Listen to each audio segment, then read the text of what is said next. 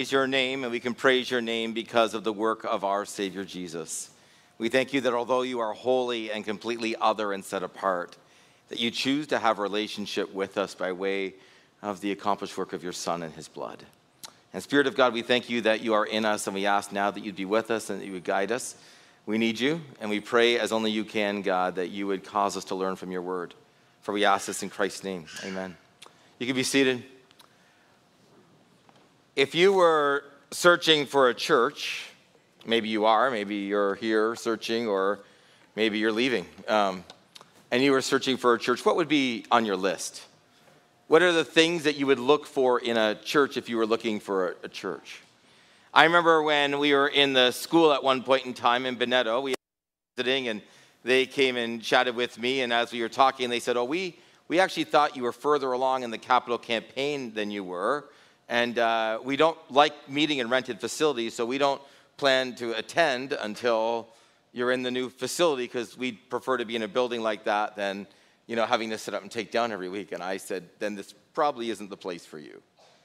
If, if that's what you're looking for, you're looking for brand new shiny, then you're likely in the wrong place. And I would encourage you not to come back. Now, some of you might find that forward that I would do that. Um, but, I, but I say it truthfully. I mean, sometimes I've talked to people, and the first thing on their list is the nursery space. I mean, I'm not saying you shouldn't have a good nursery, but the nursery space, sometimes it's friendly. I mean, I remember reading one couple that was here that talked about, and this hasn't been everyone's experience, how friendly they appreciate us being. A couple who'd been in ministry for years, um, who were settling out of that into something else, and they said, we decided, that a mature couple in their 50s, that we would go and visit churches we wouldn't say hi to anyone and we'd see how many people would come and approach us and talk to us. And I'm like, whoa. Like, I'm like, if you're a mature couple in your 50s, you just should be going and talking to people. Like, what's going on here that we reverse all of this? That, you know, people will talk to me about, oh, you know, the music, it just doesn't, doesn't suit me. I'm like, yeah, like, shouldn't our, on our list be like that? I'm actually able to worship the Lord God Almighty, like that I'm led into his presence um, and yet we get all confused when we're looking for church. And often when we think of this, we think of Acts 2 and Acts 4 when we think of the book of Acts and we think of the model in Acts for church. But Acts chapter 20 actually is an outstanding model for what New Testament church should look like. Acts 20 actually walks us through an incredible model for what New Testament church can look like. And too often we just simply talk about this in terms of eldership, as Paul is giving an address to the Ephesian elders here in Acts 20. But this is so much more than eldership, there's something so much greater here. So if you have your Bibles, Acts 20, whether it's on your device or in your hand um, in terms of book form, Acts 20, verse 17 following. Um, from Miletus, Paul sent to Ephesus for the elders of the church when they arrived, he said to them, You know how I lived the whole time while I was with you from the first day I came into the province of Asia. I served the Lord with great humility and with tears, and in the midst of severe testings by the plots of my Jewish opponents. You know that I have not hesitated to preach anything that would be helpful uh, to you, uh, but taught you publicly from house to house and from house to house. I have declared to both Jew and Greek that they must turn to God in repentance and have faith in our Lord Jesus. And now, compelled by the Spirit, I'm going to Jerusalem. Not knowing what happened to me here, I only know that in every city the Holy Spirit warns me that prison and hardships are facing me. However, I consider my life worth nothing to me and only aim to finish the race and complete the task the Lord has given me the task of testifying to the good news of God's grace. Now, I know that none of uh, you among whom I have gone about preaching the kingdom will ever see me again. Therefore, I declare to you today that I am innocent of any of your blood. I have not hesitated to proclaim to you the whole will of God. So watch over yourselves and over the flock of which the Holy Spirit has made you overseers. Be shepherd of the church of God, which he bought with his own blood. I know after I leave, savage wolves will come in among you and will not spare the flock even from your own number men will arise to distort the truth in order to draw away disciples after them. So be on your guard. Remember that for three years I never stopped warning you night and day with tears. Now I commit you to God and to the word of his grace, which can build you up and give you an inheritance among all those who are sanctified.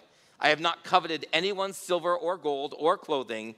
You yourselves know that these hands of mine have supplied my own needs and my needs of my companions. In everything I did, I showed you by this kind of hard work that we must help the weak, remembering the words of the Lord Jesus, remembering the words the Lord Jesus himself said, it is more blessed to give than to receive.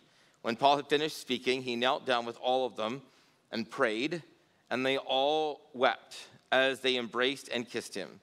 What grieved them the most was his statement that he would never see, they would never see his face again. Then they accompanied him to the ship. This is the word of the Lord.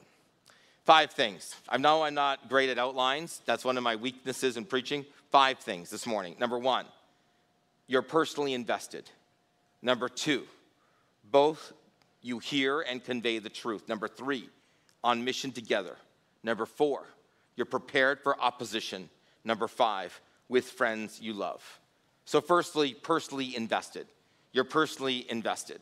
Know what Paul says here in verse 18. He says, You know how I lived. Paul says, I want you to look back and you can, you can see how I lived. You know how I lived the whole time I was with you. I was personally invested in this ministry. And he says, I was invested with tears and with humility. Tears, maybe because of the opposition. He talks right there in that verse, verse 29, of the opposition and the plots from his Jewish opponents, but likely also empathetic tears, as he also talks about working with the weak. So likely it's both tears in terms of, of the hardship that he faced in preaching and presenting the gospel, as well as tears that he faced in empathy, in caring for people, and wanting them to know Christ and growing in their faith in Christ. He gave of himself. He offered himself.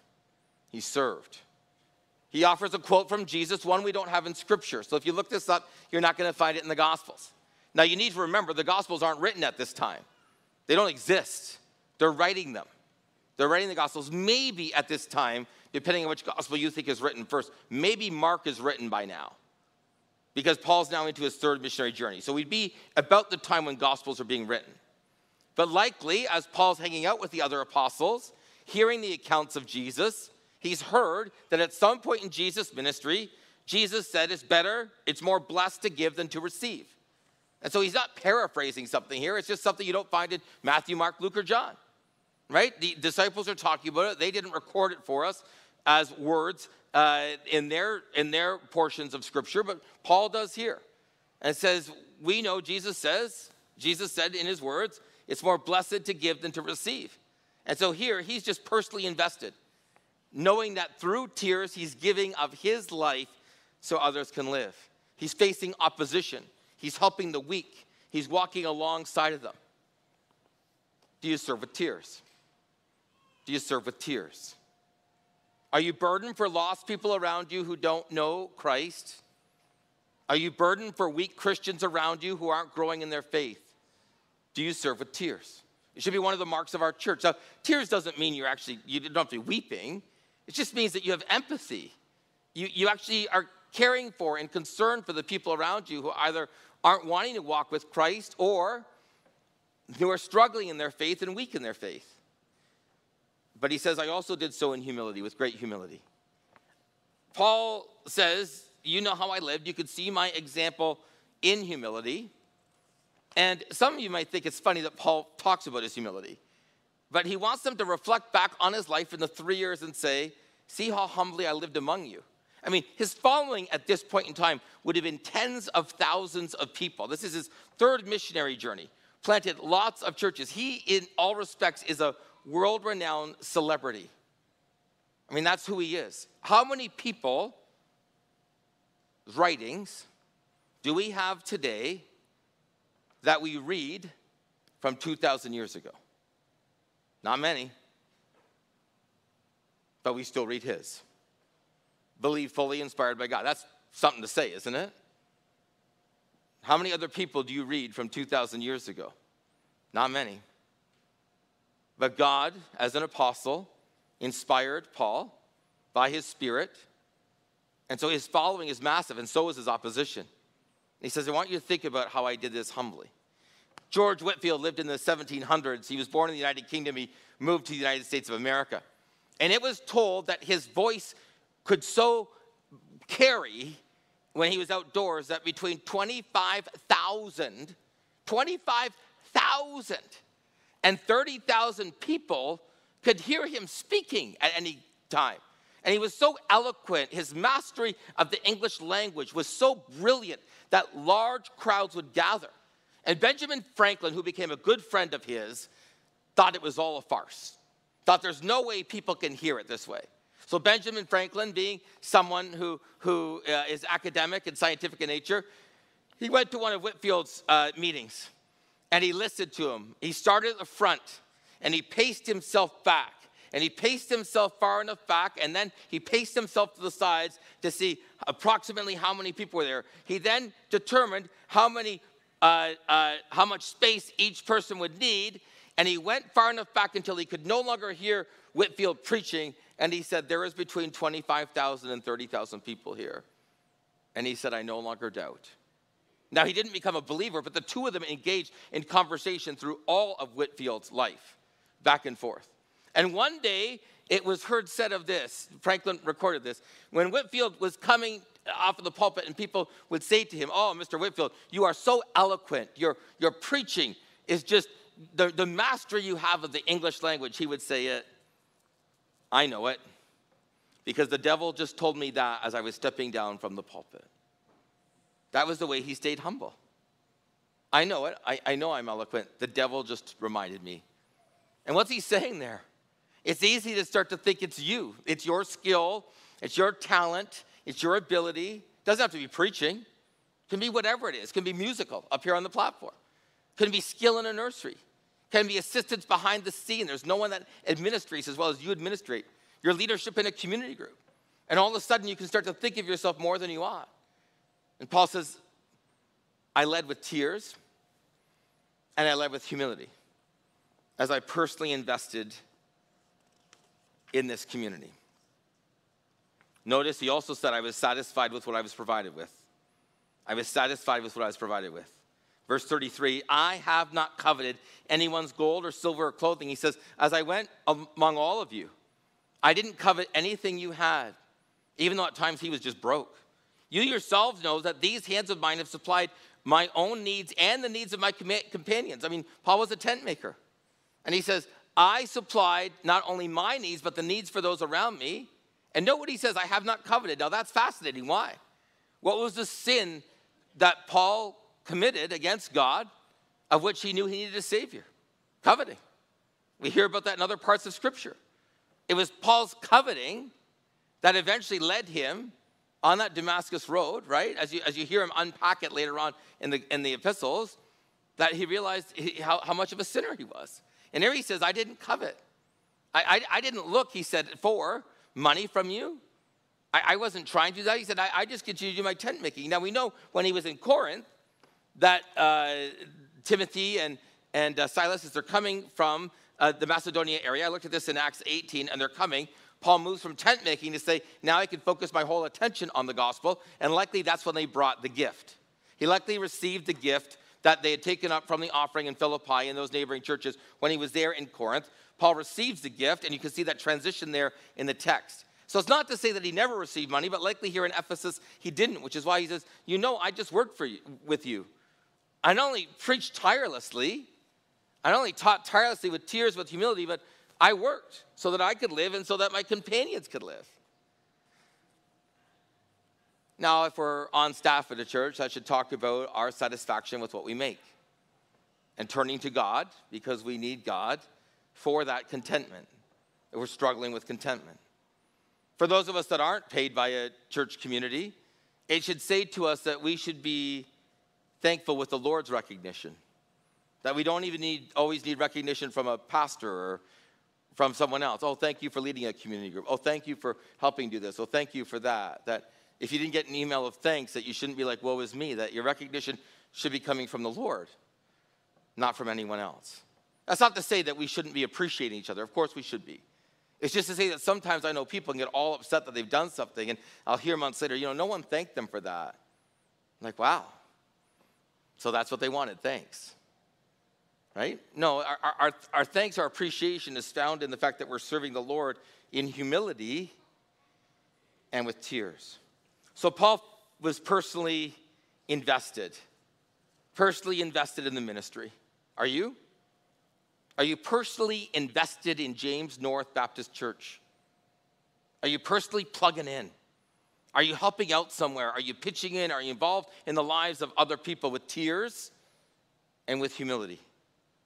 Coming along, serving in whatever capacity that God's granted you gifts in to help others that are weak to grow in their faith. Secondly, willing to both hear and convey the truth. Willing to both hear and convey the truth. Note verse 20.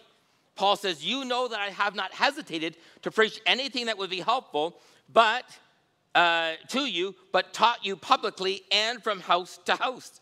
Paul says, I didn't hesitate to teach anything. He was bold in his proclamation.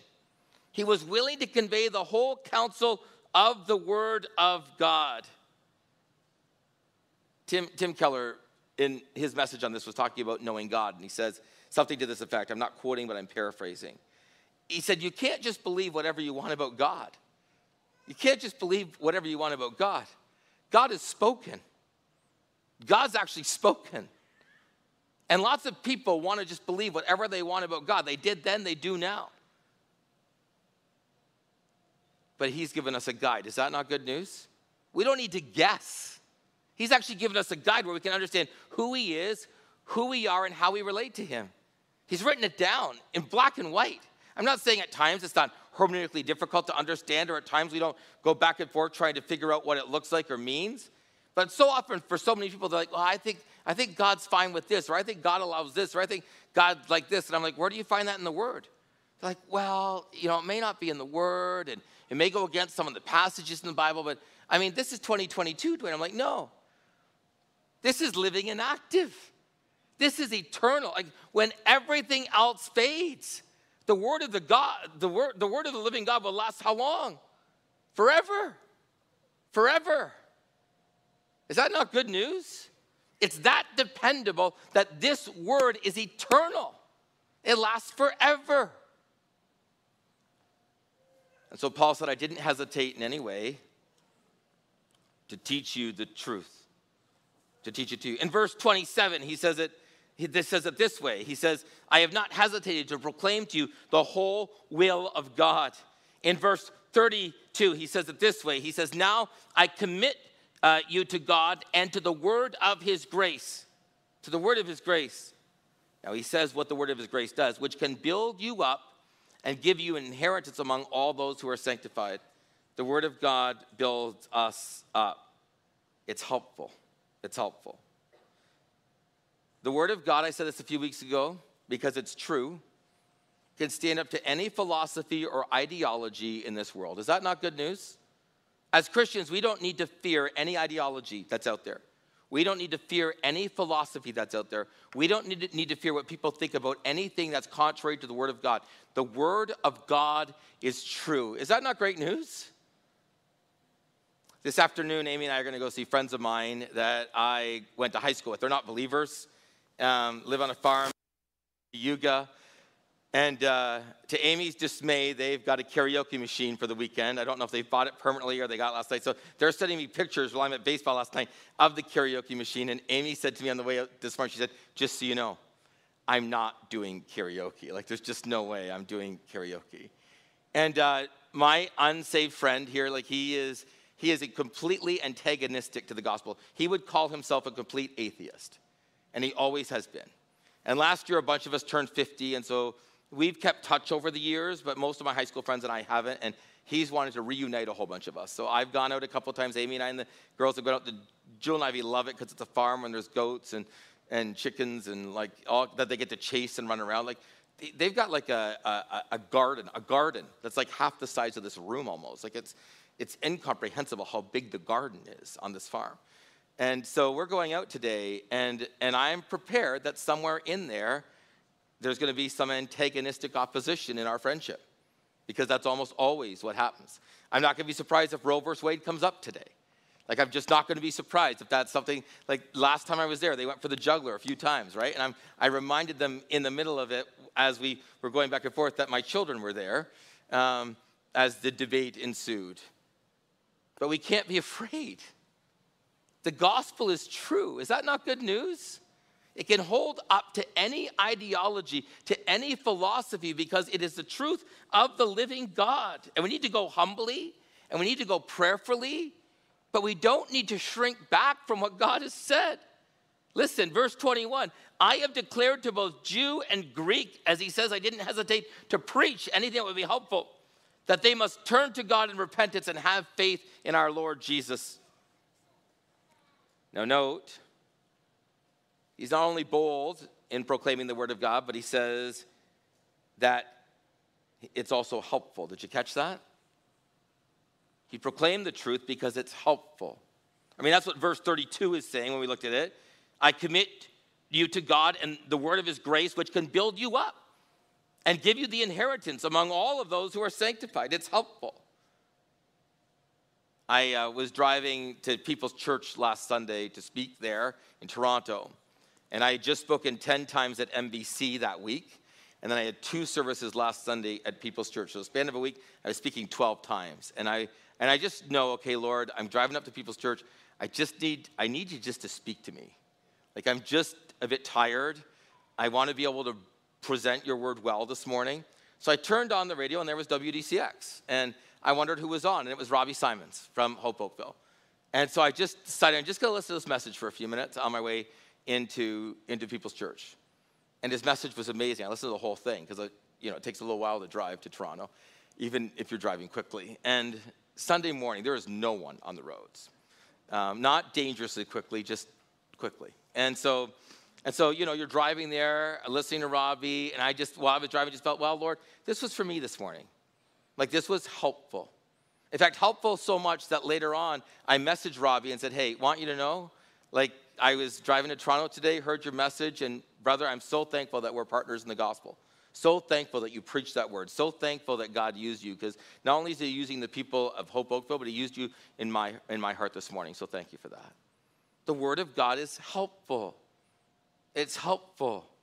It helps us to understand who God is. It helps us know how we should live. It helps us know how to order our finances. It helps us in our marriage when we're going through a crisis. I met a couple at MBC who were going through both a financial crisis and a health crisis all at the same time. And as we were talking, I said, What has been most helpful? And they said two things God's people and His Word. They said, God's people have rallied around us to come alongside us and offer assistance. And His word, they said, Dwayne, we have only found His word in this trial to be true. Is that not great news? We've only found His word in this trial to be true. God has found Himself faithful. And that's why we want to be people who hear the word and who convey the word. We hear truth and we convey truth. And know what He says, both publicly and house to house. He's doing it both in terms of public forum and then from house to house. That's why we have community groups.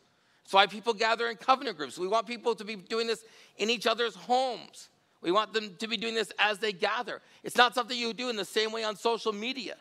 In fact, social media actually isolates us from each other. You think you have friends all over, but it's the face to face, it's being in person. It's the interaction. I'm not saying there's not some things that are helpful about social media, but read the studies that are coming out about all of the harm that comes from social media. I, Jen, Jean Twenge, sociologist that I greatly respect, not a believer, so many others that are coming out that talk about the great harm that comes from the overuse of it and the necessity of our culture to get back to face to face interaction, how critical it is and what that looks like and how important it is. Yeah, it was both public, up in front of people, and it was house to house. It was gathering with each other. It was spending time with each other, learning from each other. I mean, one of the things that warmed my heart so much last night at the men's at the men's uh, baseball game, and and then after at the Troots for the barbecue. And listen, we have some guys in our church that can play ball. It was a lot of fun. About 30 of us were there, and and uh, it, it was great. And some of you can really hit a ball. It was something else, and some of us should work on it. And but it was good. It was still a good time. And as I listened to the conversation at the barbecue of all these men talking, so much, I mean, some of it was just fun, banter. But then I, I, heard people talking about struggles. I heard people talking about areas where they could use prayer. I saw people praying for each other right there. In fact, I'm driving home, and as I'm driving home and taking Daniel with me, sorry, Daniel, I'm throwing you here under the bus, but Daniel just broke into prayer to pray for the men that Kelly Yen had broke, uh, brought, asking that God would save them because Kelly had brought some unsaved friends. And Daniel, just as we're driving home, just began to pray for them and pray for them by name and ask God to powerfully work in their lives and take some of what they heard. As uh, Daniel Chen, he, he shared a message last night. And just, God, would you just powerfully, powerfully work in their lives? And it was just beautiful. And, and as I just walked around, I thought, this is what church is supposed to be like right? It's, it's, it's, it's, it's both being personally invested and then it's hearing the word, it's coming under the word and conveying the word. Both without hesitation because it's true and in a way that people find it helpful. In a kind, gracious way. Notice later in the passage, he calls it the word of grace. It's the word of grace. That's how we should be bringing this to people. It's a word of grace that we offer to them as we share who Christ is with them. Well, then we find in the passage you're personally invested, you're willing to hear and convey the truth. And then next, sorry, I've got my notes very different than I normally do. You're on mission together. You're on mission together. Note verse 22. And now, compelled by the Holy Spirit, he says, I'm compelled by the Spirit Twice there he talks about that. I know in every city the Holy Spirit warns me of the prison hardships. Note verse 24 I consider my life worth nothing to me. Only my only aim is to finish the race, complete the task God's given me. What's the race to task? The task of testifying to the good news of God's grace. He says, I need to finish the task for which God called me. That's to convey the grace of the good news of Jesus Christ to everyone. They're on mission together. They're on mission to help the weak, and they're on mission to see the lost around them come to faith in Christ. It's part of what the early church did, and they did it together. They did it together. And so they want, watch verse 28, right? Where Paul talks about here, I've already mentioned this, but in the passage, when you're kind of walking through it, he says, you know, God, he says, as overseers, uh, you're to watch over yourselves and over the, the, the flock that he's given you as part of the mission. So, as part of the mission, we're to watch ourselves and those that are around us. He then says to the elders some of the things that they're on task for. He says, You're overseers. He then says in verse 28, You're shepherds of the church of God, which he brought by his own blood. And so he goes on here and he talks about the task of elders. At our church, we see four tasks given to elders in the New Testament as we're on mission together, right? We're to convey sound doctrine and refute false doctrine. So scripture, right? Word. Prayer, we're to be men of prayer. And so we gather once a month just to pray for our church. We pray at our elders meeting, and we have a whole separate meeting just for prayer. Shepherding, walking alongside of people to shepherd them through community groups, personal interaction, what that looks like, and then oversight, where you generally oversee the entire church. And so Paul says here, this is what you're called to do. And he says in verse 26, he's talking to him, I'm innocent of the blood of all these people because I have not hesitated to proclaim the word of God. It's something that I just haven't stopped doing. So he's on mission to proclaim the testimony of what God's done in his life. He calls the elders on mission to watch themselves, and then, as they're on mission, to shepherd and to oversee the church there in Ephesus. And as he's doing so, he reminds them in verse 26 and 27 that he's innocent of all blood. Because, verse 27, why? I have not hesitated, that word again, to proclaim to you the whole will of God.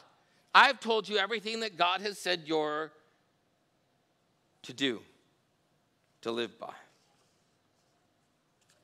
It's why we go on mission together. And whether that mission is us together coming alongside of the children this week in a camp. Do you know when we ran the sports camp? You'll see this in a video in a couple weeks. Two weeks ago, that we had a number of kids from Muslim families participating. Do you know it was really hard to get them involved? They're out at soccer, but actually signing them up was challenging because we needed dads to help us figure that out. And normally the moms are coming to the park, and together we had to create like a bit of a, a system to figure out how to sign them up. Jenna, sorry, here we go. And so Jenna, our administrator, that most of you know is shy and quiet and doesn't like any attention drawn to her. So I'm not really doing that now. I'll look over this way. Um, if you go to the soccer night, where's Jenna sitting? First, she walks around talking to a whole bunch of people at soccer. And then you see her sitting with five or six Muslim women talking to them. And the reason we have those kids in our league is because Jenna and Derek and Isaiah and a few others, but God predominantly used Jenna there to engage with all of them and to talk to them and to love on them in Jesus' name and to work with them till those kids could come here and hear the gospel. Now, all of you think I can do that. But when Jenna can do it, and she's shyer and quieter, and she just senses God's call on her life to do it, and she does it so well, I'd suggest way more of us can do that than we think is possible. And whether it's at Coffee's On or the Hub, whether it's with the Karen or those that are coming in our Portuguese service, that we want to say we're the innocent of all people's blood. I mean, salvation belongs to the Lord. We know that. He saves.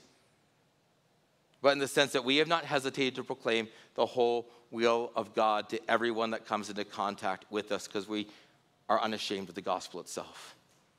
But we do it helpfully because it's the word of grace. Does that make sense? Do you see what he's doing here? And we pray for open doors, asking God to move in ways that only he can move. So maybe for some of us, we just study a bit about the Muslim faith. I kind of delved back into it recently again to understand it. I mean, I've read the Quran before, I've been to mosque multiple times in my life, but I just needed some reminders as we're engaging some, with some more Muslims. I mean, you may or may not know this, but the Muslims believe in the virgin birth. It's right there in the Quran. The Muslims believe Jesus performed miracles. The Muslims believe Jesus is a great teacher.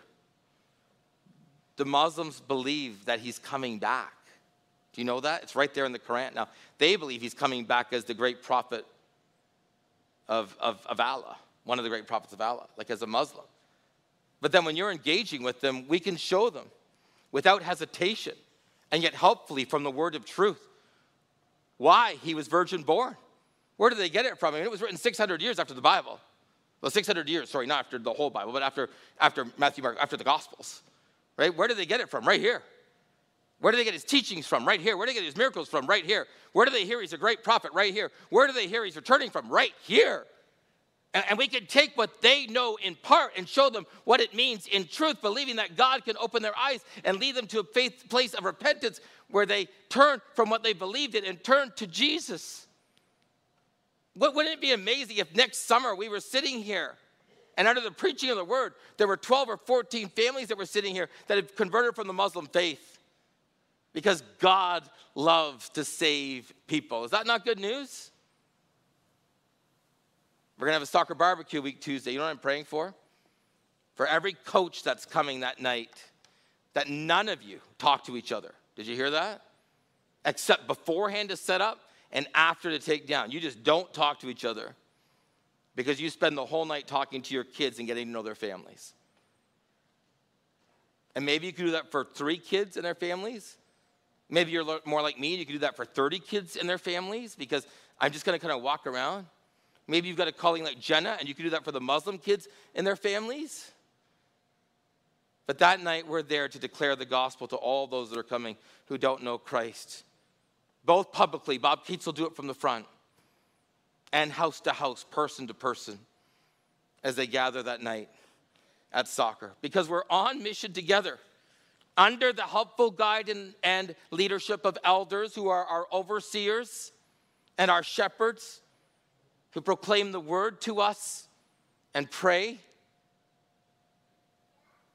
but still on mission together in what God is calling us to do. Know what Paul says in verse 24. I mean, do you think this about yourself? I consider my life worth nothing to me. I just want to finish the task that God has given me to testify to the good news of His grace. Fourthly, man, I got to move here, but these last two are quick. He's prepared for opposition.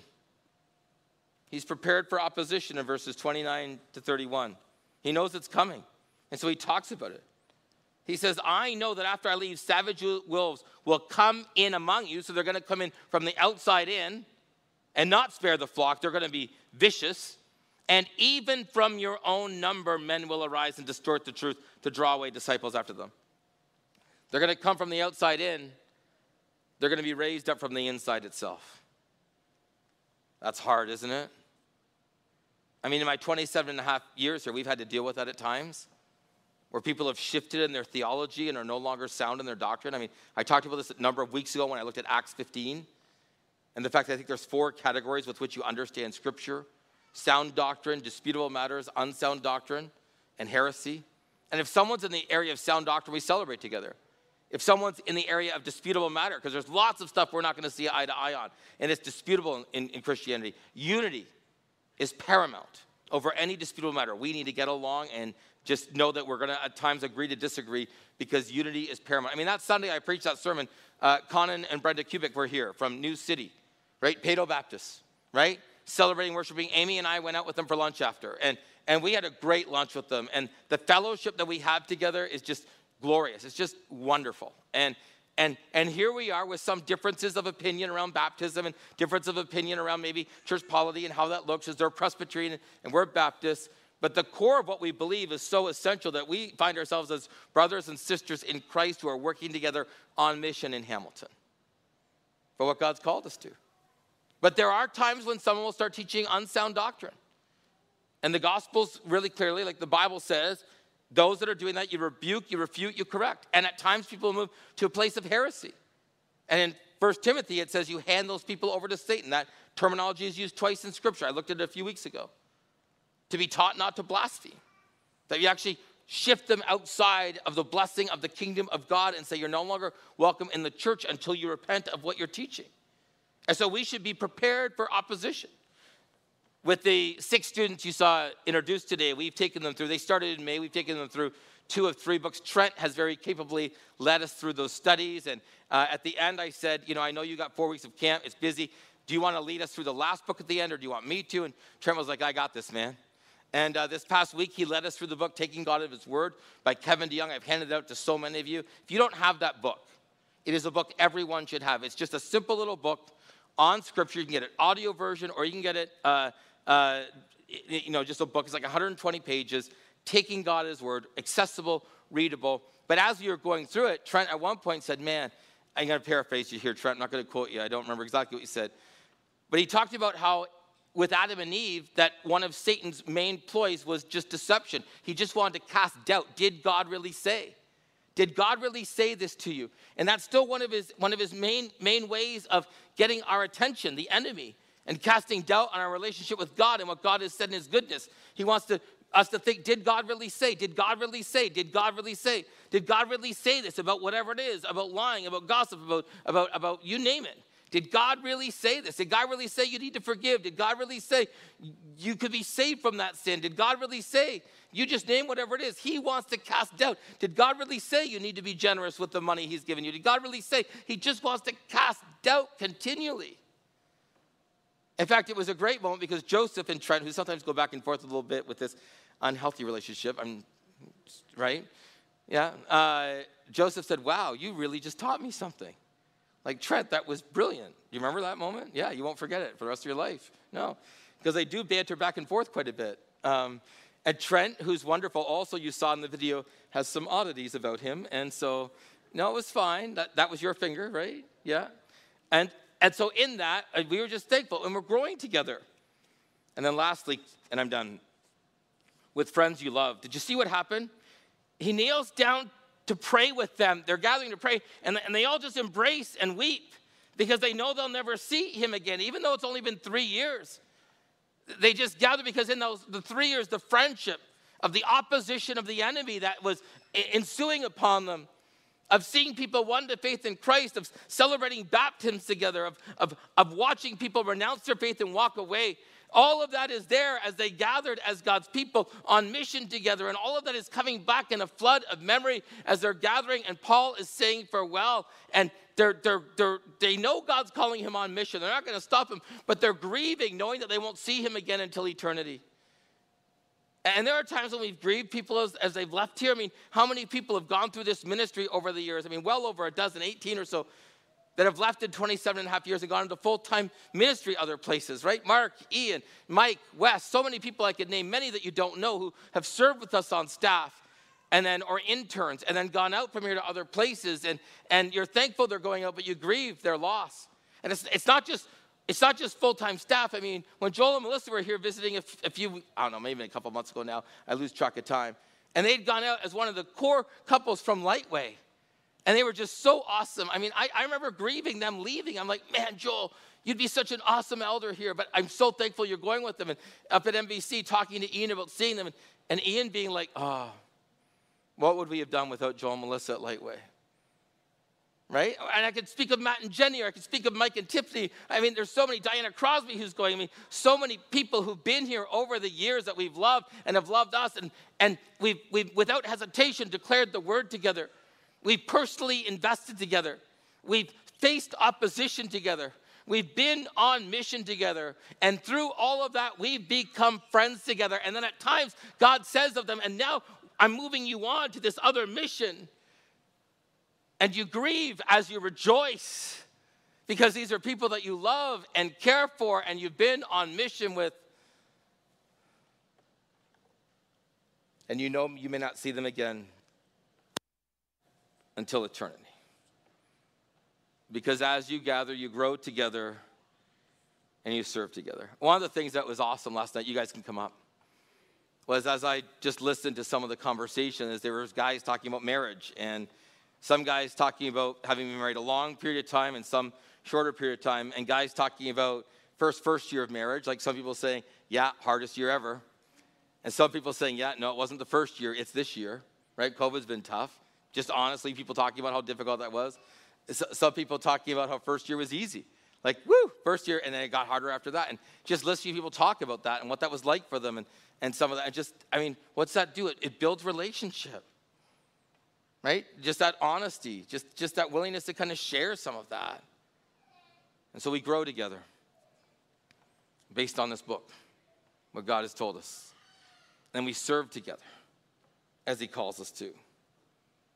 So we need to be people who are personally invested, conveying the word of truth as we come under it together without hesitation, but helpfully, while we're on mission. Not at all surprised when opposition will come gaining friendships that you grow to love because they're friendships in Christ. Isn't that a great passage from Acts 20? That as Paul says goodbye to the Ephesian elders, we're reminded a little bit of what church can look like. And why is there church? Why does it exist? Because our Savior chose to take a group of people and love them he would die for them on a cross. His blood would be shed, his body would be broken. And he would say, Not only am I adopting you as my children, the Father's children, but I'm granting you a family. Just look around for a minute. Just, just, to just take your head, turn it, and look around for a minute. Just, just turn side to side and look around. This is the family of God. Is that not exciting? It's a family that God has called you to be a part of. I mean, if you're a guest today, we're glad you're here.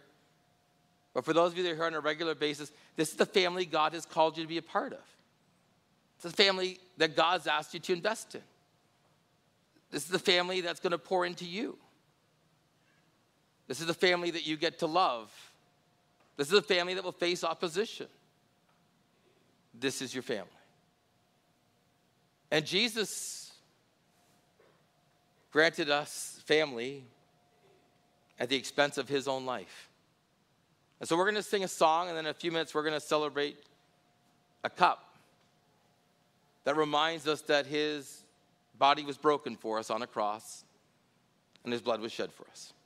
Now, you may be sitting here today, and maybe you haven't crossed a line of faith where you've accepted Christ as Savior, where He saved you. We're going to invite you just to take the baskets and pass them to the person next to you so they can make their way through the auditorium.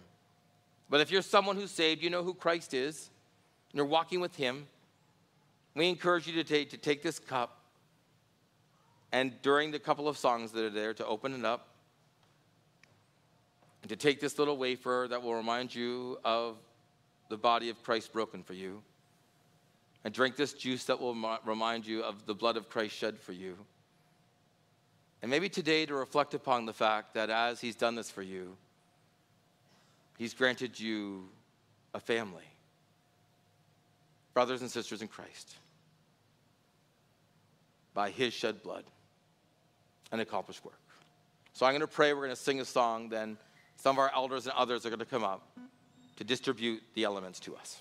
We are thankful that you are God, and we're thankful that your love for us is amazing. God, we confess that we don't always personally invest. It's easy to just back away. We confess that we don't always proclaim the truth without hesitation, and we're not always helpful when we do it. God, we, we confess that we're not always on mission together. We, we confess, God, that sometimes we ignore the fact that there are wolves coming in. And sometimes we want to walk away from friendship rather than embracing them. God, we confess that I confess it about myself. And so, God, may we be a people who are invested in your kingdom and work, who without hesitation declare your truth and do so in a helpful way as it's the word of grace, who are on mission together as your people, who recognize that there will be opposition and stand firm against it, especially elders who do so. And God, who celebrate friendships in Christ because they're the greatest friendships we ever are a part of. And we pray this in the powerful resurrected name of Jesus Christ the Lord. Amen.